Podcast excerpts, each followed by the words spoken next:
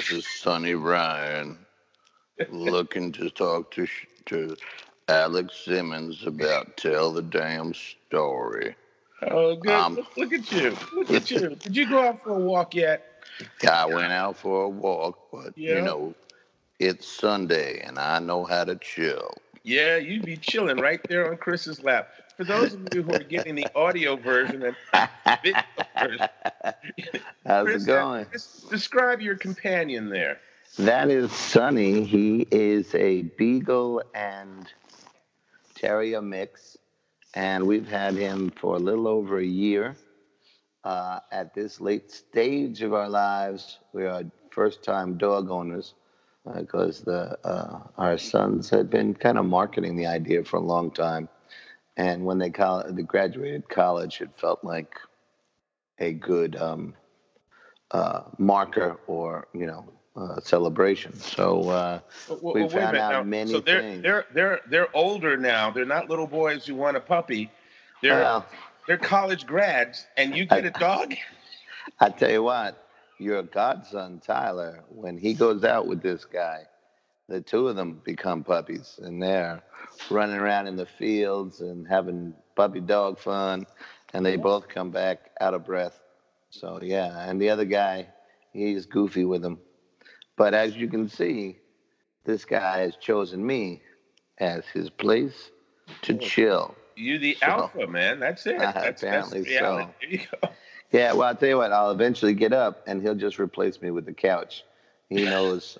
He knows how to spend a Sunday. This guy. So, but, so doesn't he also have a job there? I see. Remember? Yes, uh, he is the um, security chief for Seamus and Nunzio Publications, and as as you can see, he is always on watch. Look at that. Yeah. Yes. Look at alert, the vigilance. Alert. Look at the vigilance. Are are ninety five percent shut? You know. Mm, you know. But it's that five percent that keeps yeah. us safe. Yeah. Right.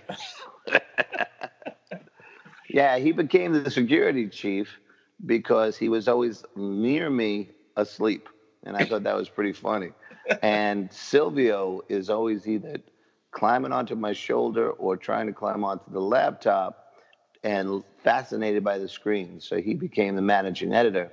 Gotcha. And, Silvio uh, is, is your cat. That's one of the two cats. My wife owns a lot of animals in his house.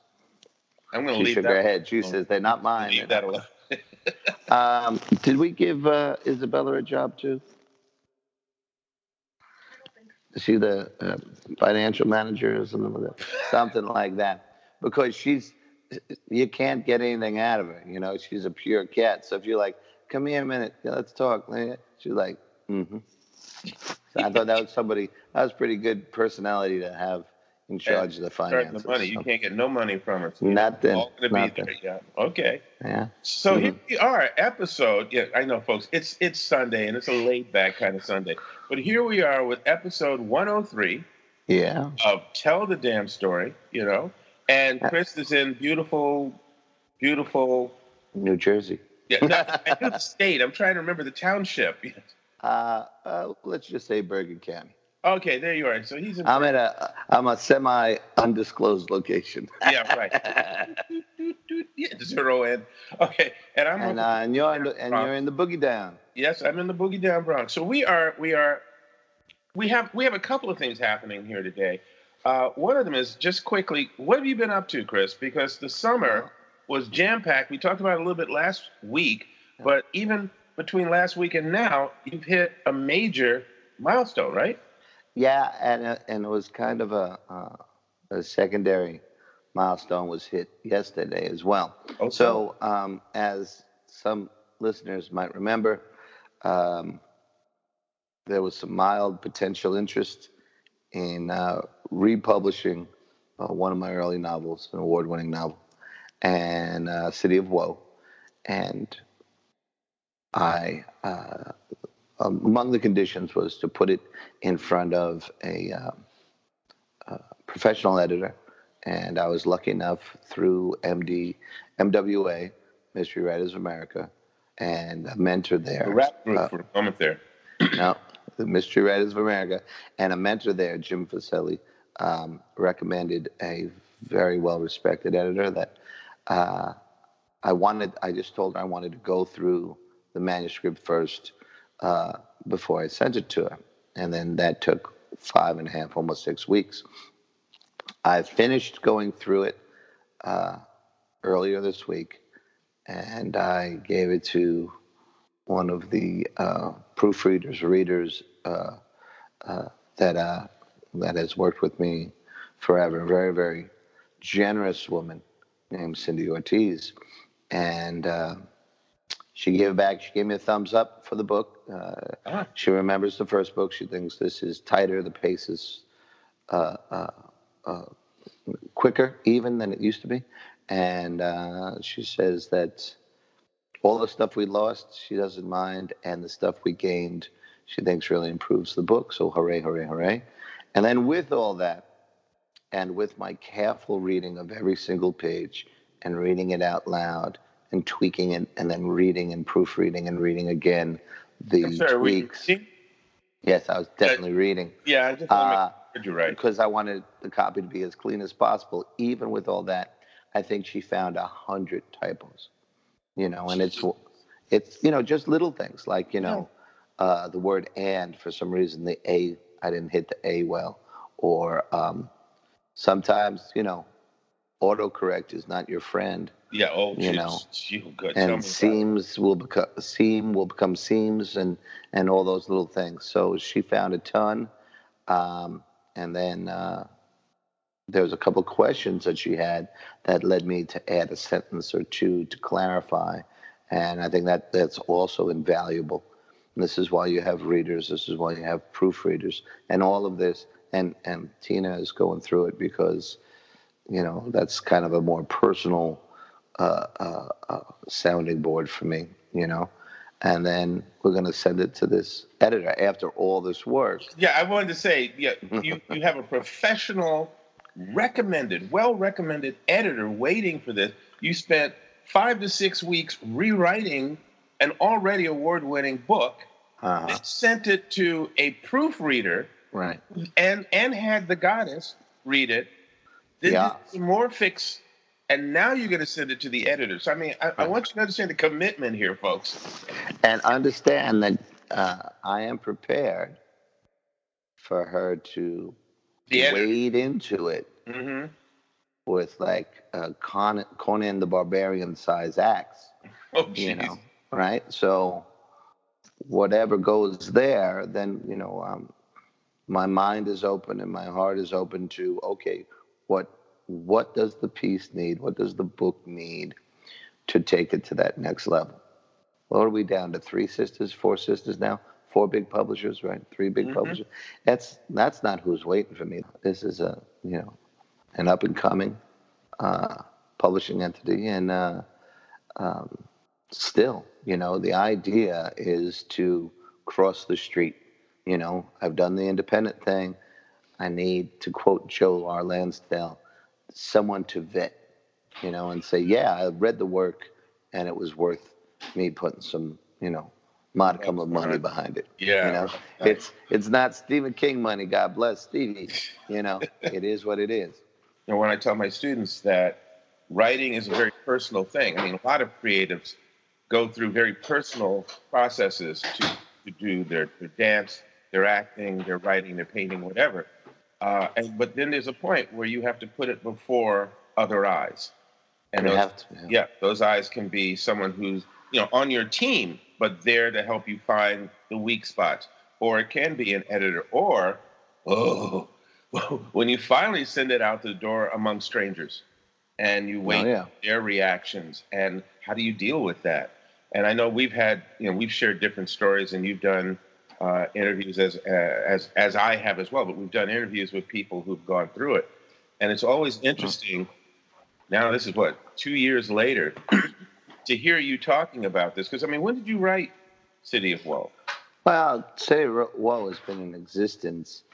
Uh, well, the truth is, yeah, yeah, the main, yeah. We'll the main character, yeah, right, yeah, first surfaced in my senior year of college where I was taking my last writing class, and uh, you were supposed to write like two short stories or that kind of stuff. And I asked, listen, can I write a treatment for a novel? And he laughed and said, sure. so I wrote a 100 page treatment, and um, the only word that survived from that is the word Mallory, which is the last name of the character. Uh, I had them uh, as federal agents and this and that and the other thing, and I didn't really have uh, the story uh, as it is now. Mm. And then, you know, I was a journalist for a bunch of years, and then uh, the teaching bug, and I went from teaching in the Bronx to teaching in New Jersey, and I wound up teaching uh, a bit of the canon to seniors. And one of the books was uh, Dante's Inferno. And we would just do excerpts from it because, you know, it is what it is. And they loved the idea. We would, ex- I would explain, I'd give them the map of hell. You know, I would tell them, okay, this week we're going on a field trip. Bring a lunch. We're going to hell. Um, Aren't we all right there, teach? Yeah. yeah, right. Um, and and we would talk about the concepts that uh, of Dante, saying, really a- asking, what are you doing with your life? And the idea of hell being uh, a punishment for not utilizing the gift of life mm-hmm. and succumbing to baser instincts and that kind of stuff, whatever it is, whether it's lust or anger or depression or whatever. Uh, to, this was before he wrote this before the invention of psychology or the evolution of psychology. So, you know, he looks at depression in a different way. Um, the only thing that got in their way was that it was, you know, written for an entirely different audience. So I started to think, all right, what would Dante's Inferno's journey look like in modern times? So uh, I'm going to cut you off uh, for two reasons, because I realized one of the things we did not do at the beginning of the of the episode is is uh, set people up for the fact that this whole episode is not going to be just you and I. no. Well, it's it's it's very interesting that we're all leading to um, an interview with a writer who has similar things to talk about, not in like similar content, but in how she approaches exactly. writing. Yeah. Um, the discipline, the consistency, the dedication, patience, patience dedication, yeah, yeah. absolutely. Yeah. So it's going to be really fun to hear a completely different per, uh, uh, perspective. That is, I found her interview so helpful. And, um, and, I, and her, I took being, notes. her being the lovely and and Vicki Weisfeld, Vicki right. Weisfeld, and she's a, a, short story mystery writer. Uh, she claims in the interview she has a couple of novels, but she's still working on them. Meanwhile, she was the first, the lead story in the July August issue of Ellery Queen, which right. that's a pretty big feather to have in your hat. And it's, and, and it's not her first time in that publication either. That's I, correct. Yeah, yeah, that's correct. So um, I thought from that perspective, it would be really, you know, really fun to just talk to her about uh, process and and her ideas. And she is as as much as you know. We've had a lot of ladies this year from uh, Deadly Ink. And well, thank you. I'm one, glad you pulled that in there. Yes. Yeah. yeah. And each one of them offers, um, you know, a unique perspective on the same journey that we're on. Well, and it just shows you. Sisters of Crime. Sisters Sis, of Crime. We, we did the interview with uh, Jane and Linda. Right. Uh, they are the, they are two presidents of different uh, states, uh, state chapters of the Sisters in Crime. Mm-hmm. And Sisters in Crime have an absolutely great resource as their website. So if you're out there, check it out. Vicki mentions at least two or three other resources in this very casual, genteel way. I'm like, listen, she's like a very secret badass. This has been the this has been the summer of badass women very secret badass. very secret badass. Vicki is badass. badass writers. badass. If we talk about all the ladies that we've interviewed, right? Uh, Jane and Linda and Eileen and Peggy and now Vicki, you know, they're not on a daily basis killers right? nice to know. Right? Or or or bank robbers, or you know, or you know any of the other crimes that they write about. But they are each and every one of them intelligent, curious people, mm. and they want to they want to solve the mystery. They want to solve the puzzle, and I think that's what they have in common with their readers. Mm. You know, and I think that um, any readers that I'm lucky enough to have, I think it's because there's a common ground. And on that note, I think we mm. should get to this wonderful interview. Yeah. If you're an aspiring writer, bring a pencil to this interview because she has some good stuff to yeah, take notes go on. get one. We'll wait. and you may not be able to get the July August issue of Ellery Queen on the stands now, but if you pick up the latest Ellery Queen, you can get back issue, and it won't be that expensive to get. You know the July, and then you can read Vicki and. Uh, right, and again, as you know, uh, when we do these, we don't uh, come around at the end of this and, and sort of roll it all up for you. So, once again, thank you for joining us. You can enjoy Vicki in a moment. Chris talking with Vicki. Uh, please, comments, reactions. Uh, are there any types of, of writing challenges or stories or films or things that you want us to talk about? Any questions you have, send it to us. Drop it in the comments section of whatever it is or however you're hearing us. But definitely, you know, reach back out because we've enjoyed that and we want to continue that. Excellent. Okay. All, All right, right, brother. Peace. Peace. Hey, it's Chris Ryan for Tell the Damn Story, and we are here at the Deadly Ink Mystery Writers Co- Conference in beautiful Parsippany, New Jersey. And I'm lucky enough to be talking with Vicki Weisfeld, who is a short story writer of mysteries and thriller. Um, most recently, Ellery Queen magazine, right? Yes. The lead story. So, can you tell us a little bit about uh, what you write, Vicki? Well, I write uh, short, and I do I do have two novels as well, but they have never been published, so I continue to work on them. But I really like the short form because it's so concentrated. You have to get in and get out. I heard someone describe it once as um, a short story is like a smash and grab robbery, whereas a novel is the long con. Excellent, excellent phrase. Um, so, besides Ellery Queen, where do you where else do you get published? Where's your I had a usual story. haunts? I had a story last December in uh, Sherlock Holmes Mystery Magazine, and I'm in a number of anthologies of short stories. It's kind of interesting uh, to take the submission requirements for an anthology because they're usually built around some kind of a theme right. and just see if that theme resonates with you uh, and sometimes it does and sometimes it doesn't. But last fall, I had a short story in an anthology called Quoth the Raven. And what that was about was um, contemporary stories set in the world of, with the sensibility of Edgar Allan Poe.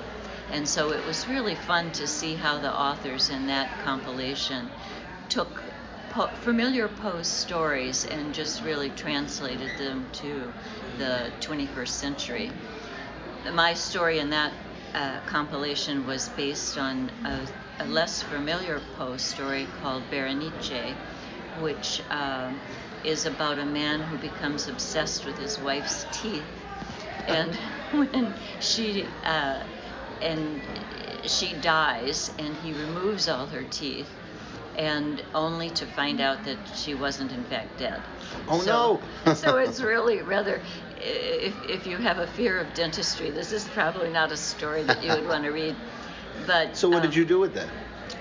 Translating it to the modern world, I uh, have a twin obsessed with her brother who has moved to the west coast and she's living on the east coast and his new girlfriend uh, has these fabulous teeth, and she's so jealous of this girl because uh, my main character has developed um, a meth habit, so she has oh, meth oh, yeah, mouth meth, now. Yeah, yeah, yeah. So her teeth are really ravaged by the the drug, and so there's this woman's gleaming teeth. She said it's like the the headlights of a Mercedes heading toward me, because the teeth just uh, preoccupy all her. Um, her mind.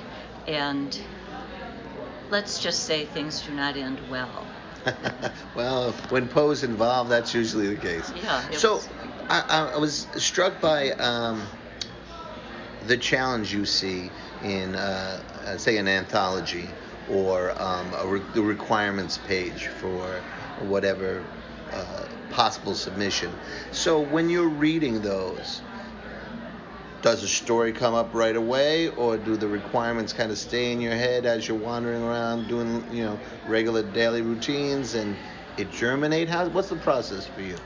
Well, usually I, I need to think about it a while. Um, sometimes uh, anthologies requirements come up, and I already have a story ah, that would great. fit that. So that that's really uh, a lucky break. But um, I like to think about it and what that world would be like, and then the characters come. Who is the character who would act in that world, and what would they do, and and how would they fit those uh, those requirements? I recently um, read a, a, a, call for uh, stories having to do with the occult detective, and you you have to think about what does that mean exactly. Does it mean that a, a person uses occult uh, techniques, uh, palm reading or, mm-hmm. or fortune telling, to solve a crime? Or is it the detective is looking into the occult world? Right. And I think you could really go either way with that one. And either one is a very different story than the other. Yes, yeah, absolutely. Yeah. So, um, two of my detectives stumble across things that have those supernatural elements. Sometimes it is, sometimes it's you know a, a very real world uh, explanation. There's know. a fair amount of interest right now in um, mysticism and the occult and paranormal elements in stories and so forth, and yeah. it's not something that I particularly resonate with, but um, it's kind of fun to play with a little yeah. bit.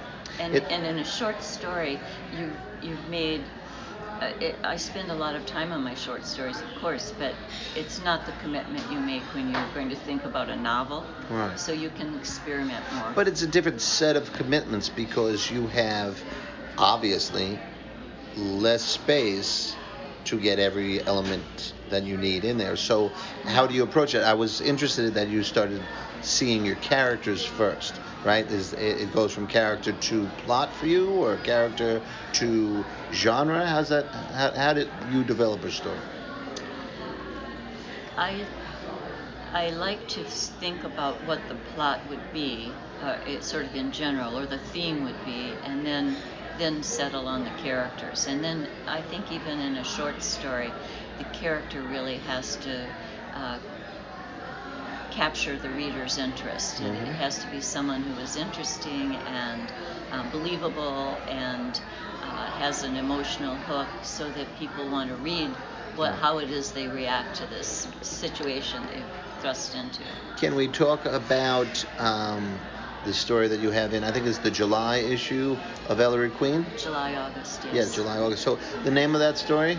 It's called New Energy and it's set. It's it's one of three stories I've written about a young uh, newspaper reporter named Brianna Yamato. She's half Japanese, and um, she's very young and the very short, and the men at around the newspaper are these crusty old guys, and they, they don't even think she's old enough to buy a beer, so they really w- would prefer to ignore her. But uh, in fact, she ends up in all three stories solving what had been an unsolved crime. And uh, so, New Energy is the one that's in Ellery Queen, and it has. Is that to, the first of the three, the third uh, of the three? Uh, it's the middle one. Oh, okay. And uh, the other two, you know, are, are out and about, hoping to be published. And in New Energy, her uh, friend goes in is a wind turbine technician, which means and of, I put these details in. We we always have a debate about how many how much background you put in, but I thought this was so interesting, and I don't think people realize it that the ladder to get up into a wind turbine and repair the mechanics if there is uh, inside that tube. Right. And it's can be 30 stories up, and they these uh, technicians are carrying have to carry all their equipment with them. They're carrying a hundred pounds of equipment maybe up 30 stories. These people never need to go to the gym. Right. um, and so he gets up there, opens his pack, and a rattlesnake shoots Right. out and bites him. And you know, very often a rattlesnake bite, which is another thing I had to research, is not fatal. Uh, but it, you know, it's biting your ankle or something. But it bites him right on the neck, and Right. it's too, um, it's too dangerous. And he's getting dizzy. It's very hot in there, and he's 30 stories up. There's no way he can get himself He's not going to get down and find No, the uh, uh, uh, the Antivenom. the antivenom in time. So yeah, so so they figure out right away that no one else has been up in the uh, wind turbine, and so he must have carried the snake up with him in his pack. So then the mystery becomes how the snake got in there. Yeah. And you'll have to buy the issue to find out how it goes. But I do want to go back to uh, the main character's name again, Uh, Brianna Yamato. Brianna Yamato. How did you come up with her? Well, I'm familiar with that part of Texas where Mhm. she uh, where she writes, and I was trying to think of a character that would be a little different from, um, and I wanted to be a young person. So, uh, and she just, I have to say, she just came to me. I know Mhm. writers say that sort of mystical kind of thing, but y- this is true. She just came to me as a person sitting on the chair beside me. Yeah, fully formed, right? Excellent. So what were um, what were the challenges to or, or the hurdles to get to published in Ellery Queen? That's that's a uh, nice bit of uh, accomplishment right there. So Oh, well, thank you. Um, this is my fourth story in Ellery Queen, and uh, my first one was in 2007. how many times did you submit before? Oh, uh, that was the first time I'd ever submitted Look to at them. you. yeah, yeah. I was so surprised and really so shocked when I opened this thick envelope with it had the contract in it. I I will admit I cried. Sure. I was so surprised. I never had any reason to think I would be published, much less in such a wonderful um, journal. But um, then I've had some rejections along the way. I, there was one story I sent them twice in different. I worked on it again and sent it again, and it got rejected twice. But that was finally published in Sherlock Holmes Mystery Magazine last December they rejected a story because they uh, they're very kind to me and send a, a little note sometimes with why and it was they felt that they had other stories like it it was Mhm. about a woman trying to go off the grid to escape a abusive husband Okay. and so yeah that's a, a problem that other people have wrestled with for sure but that story went on to get published and to win a short story mystery writers award so Excellent. Now that's the um, that's really the uh, one of the golden rules with short stories or with work. If it gets rejected, get it out within a Oh, week. Just redo it and redo it. How do you um, how do you separate the uh, the heartache of a rejection and Constant get to the business? Yeah. How, well, because so many of the people who listen with us are going through similar things. So Yeah, if we yeah. find it helpful, Well, what I do is I'm always on the lookout for new, new reading uh, these calls for submissions and looking at magazines and what they're looking for and whether they have an open submissions period and thinking where my story might fit. And it doesn't matter if I have sent it out. I have a list and uh, keep a chart on my computer and I know where I'm going to send it next. And sort of by planning its next step when it comes back, Mhm. okay, then we do the next step. But if it comes back and you don't have any kind of plan, you're sort of stuck. right. So this helps my mental. So how do you develop outlook. the list? Is it the same list every time? Have you just gone over looking at the uh, the potential for this particular story and create a new list each time? It's a well, it's not a long list for each story, but I look at um, my um, chart of the different publications that publish in my genre, Mm-hmm. and you know that limits you. And I uh, add new ideas to to it based on the kinds of stories that that particular publication likes, the kind of length requirements they may have. Right. Uh, for instance, I just got a, uh, the third of a uh, the, my Brianna series was rejected by a um, publication that I was writing for, and it was 5,900 words. Well, I knew that my next step was to send it to this other publication, and their limit was 5,000 words. So I Well, did you cut have to- 900 words out And then send it back out. and then send it back out, and it, I did that within two days. So That's, that- it sounds so helpful. Do you mind if I ask you what's included in the chart? Um, for the yes, I I have really two charts. I have one that includes all the information on publications, which has the name and a hot link to their submissions page to save me some time. Will uh, how often do they publish? Do they have a word limit? Do they require a payment? Do they let you have simultaneous submissions? And how long they usually say their um, turnaround time Oh, is, okay. which is a lot of times they don't even say. right. And then I have a co- empty column for which stories I've sent to them and what happened to them. And then for my stories, I have a list of my stories and which publications I've sent them to. And um, it helps to have all the story stuff compiled in one place and where I might se- send them next and what the deadlines are, if there is a deadline for submission, and when I expect to hear, and what what ultimately transpired. Excellent. Now, um, for some of our aspiring authors uh, who might not know where to look to create a list like that for their um, their genre, would you suggest a play a resource? I mean, Um, there's a couple of guides, publishing guides. Yes, but um, there's a couple of nice um, blogs, and I. Uh, it was a shame that Sandra Seamans died a few months ago because she uh, kept a fabulous blog of places to um, submit mystery and crime stories to.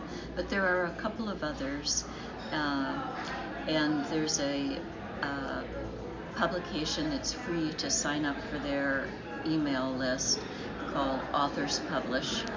And they have a rundown. And so it's not something that you have to have a comprehensive list the first day.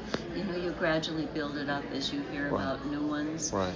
And, um, you know, even something like the nice program they prepared for Deadly Ink will list the, the participants here, where they publish and so Mhm. forth, where it might give some additional Some ideas. ideas. I get uh, that's. I keep a, a, a separate list of all the new places I hear. Yes, just, you're, just you're constantly Yeah. scouting around for Sure. possibilities. Um, also, I find it helpful for authors to join the um, writers associations of the genre they write in. So, for instance, in my case, it's Mystery Writers of America, Mhm. uh, Sisters in Crime, uh, Short Mystery Fiction Society. Public How is that? I, I just I just ran across that recently. um, it's good. It's helpful to me. I, you, see where members are publishing, Mhm. and um, you have an opportunity to interact with other writers, and you, you avoid that isolation. That. Yep. And another one is the Public Safety Writers Association, which is um, firefighters, cops, uh, EMTs, and military, former military people. And what's wonderful about that is on their blog, you can ask, you know, I want to, my policeman needs to go in with a weapon and what would be the right, and you, you describe the scenario and you'll get a lot of advice back. Oh, that's fantastic. And it'll be, uh, it, it'll be very friendly advice. Oh. Yeah. That's a, a rich resource. I'm So going to those- steal that one myself. so those kind of things are good. And every genre, memoir, romance, sci-fi, every genre has one of those writers groups too. Excellent. So let's talk about uh, daily writing routine. What works for you? I like to write in, early in the morning, and um, the award-winning author Robert Olen Butler says that that's the best time to write because you're still not really quite awake and you're still more in Dream touch state, with your yeah. subconscious mind. And I find that really works for me. So for you, what's early morning? Are We're talking four, five, six, seven, Oh, eight, nine. Yeah, it, well, it depends on the time of year. I, I've decided I must have been a farmer in a previous life because when it starts to get light, I can't go back to sleep. So in the summertime, I'm usually up about 5:30, especially if I'm actively writing something. Mhm. Then because I, I can't stand to stay in bed anymore. I want to get to Wanna the get in there, computer yeah. and start working. And then I also, um, four times a week usually, post on my blog.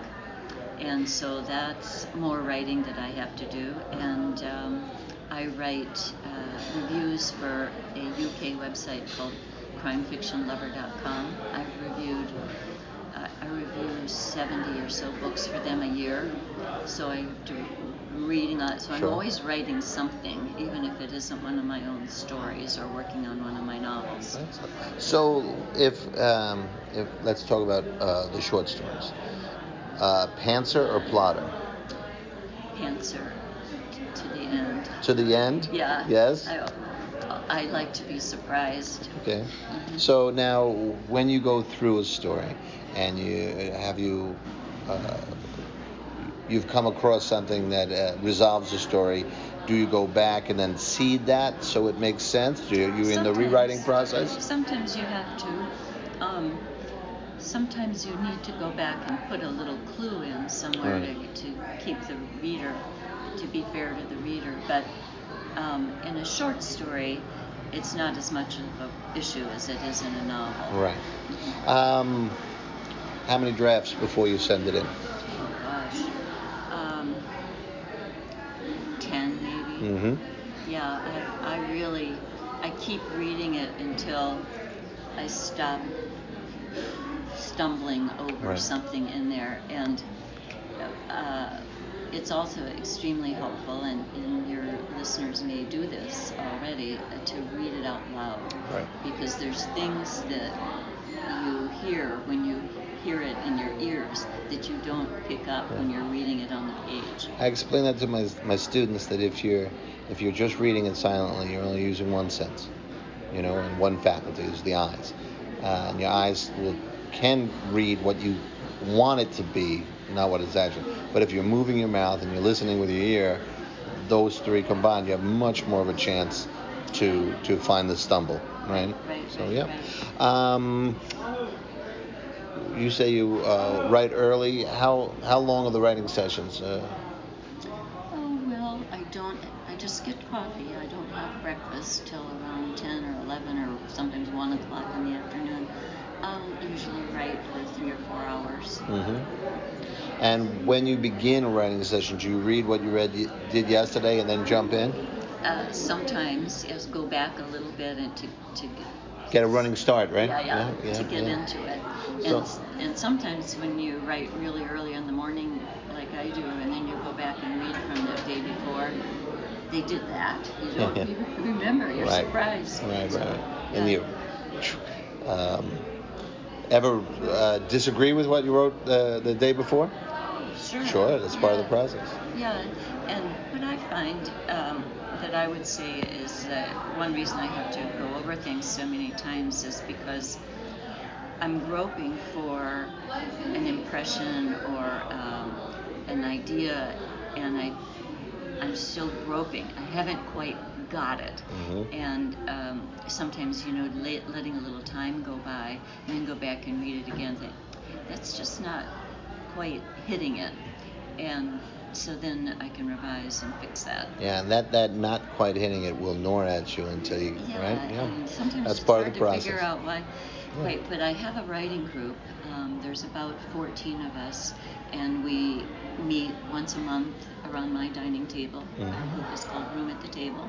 Oh, nice. And it's a misnomer now because there's no more room. But, but anyway, we um, read each other's work beforehand, and usually about half, six, or sometimes eight of us submit something, and then we comment on it. And how I describe it is the comments from my fellow writers, who all we all know each other's style pretty mm-hmm. well by mm-hmm. now, because we've been going. The core of us has been going for maybe 15 years. Um, they're excellent at diagnosis and not too good at treatment. So uh, they'll they'll spot those places that aren't quite working, and they'll make a comment, and I may not accept it at the time, but when I go back and think about it, I'll see, well, you know, they've really flagged something that's not quite right here, and they had these six suggestions. I don't like those, but I'm going to fix this uh, yeah. this other way.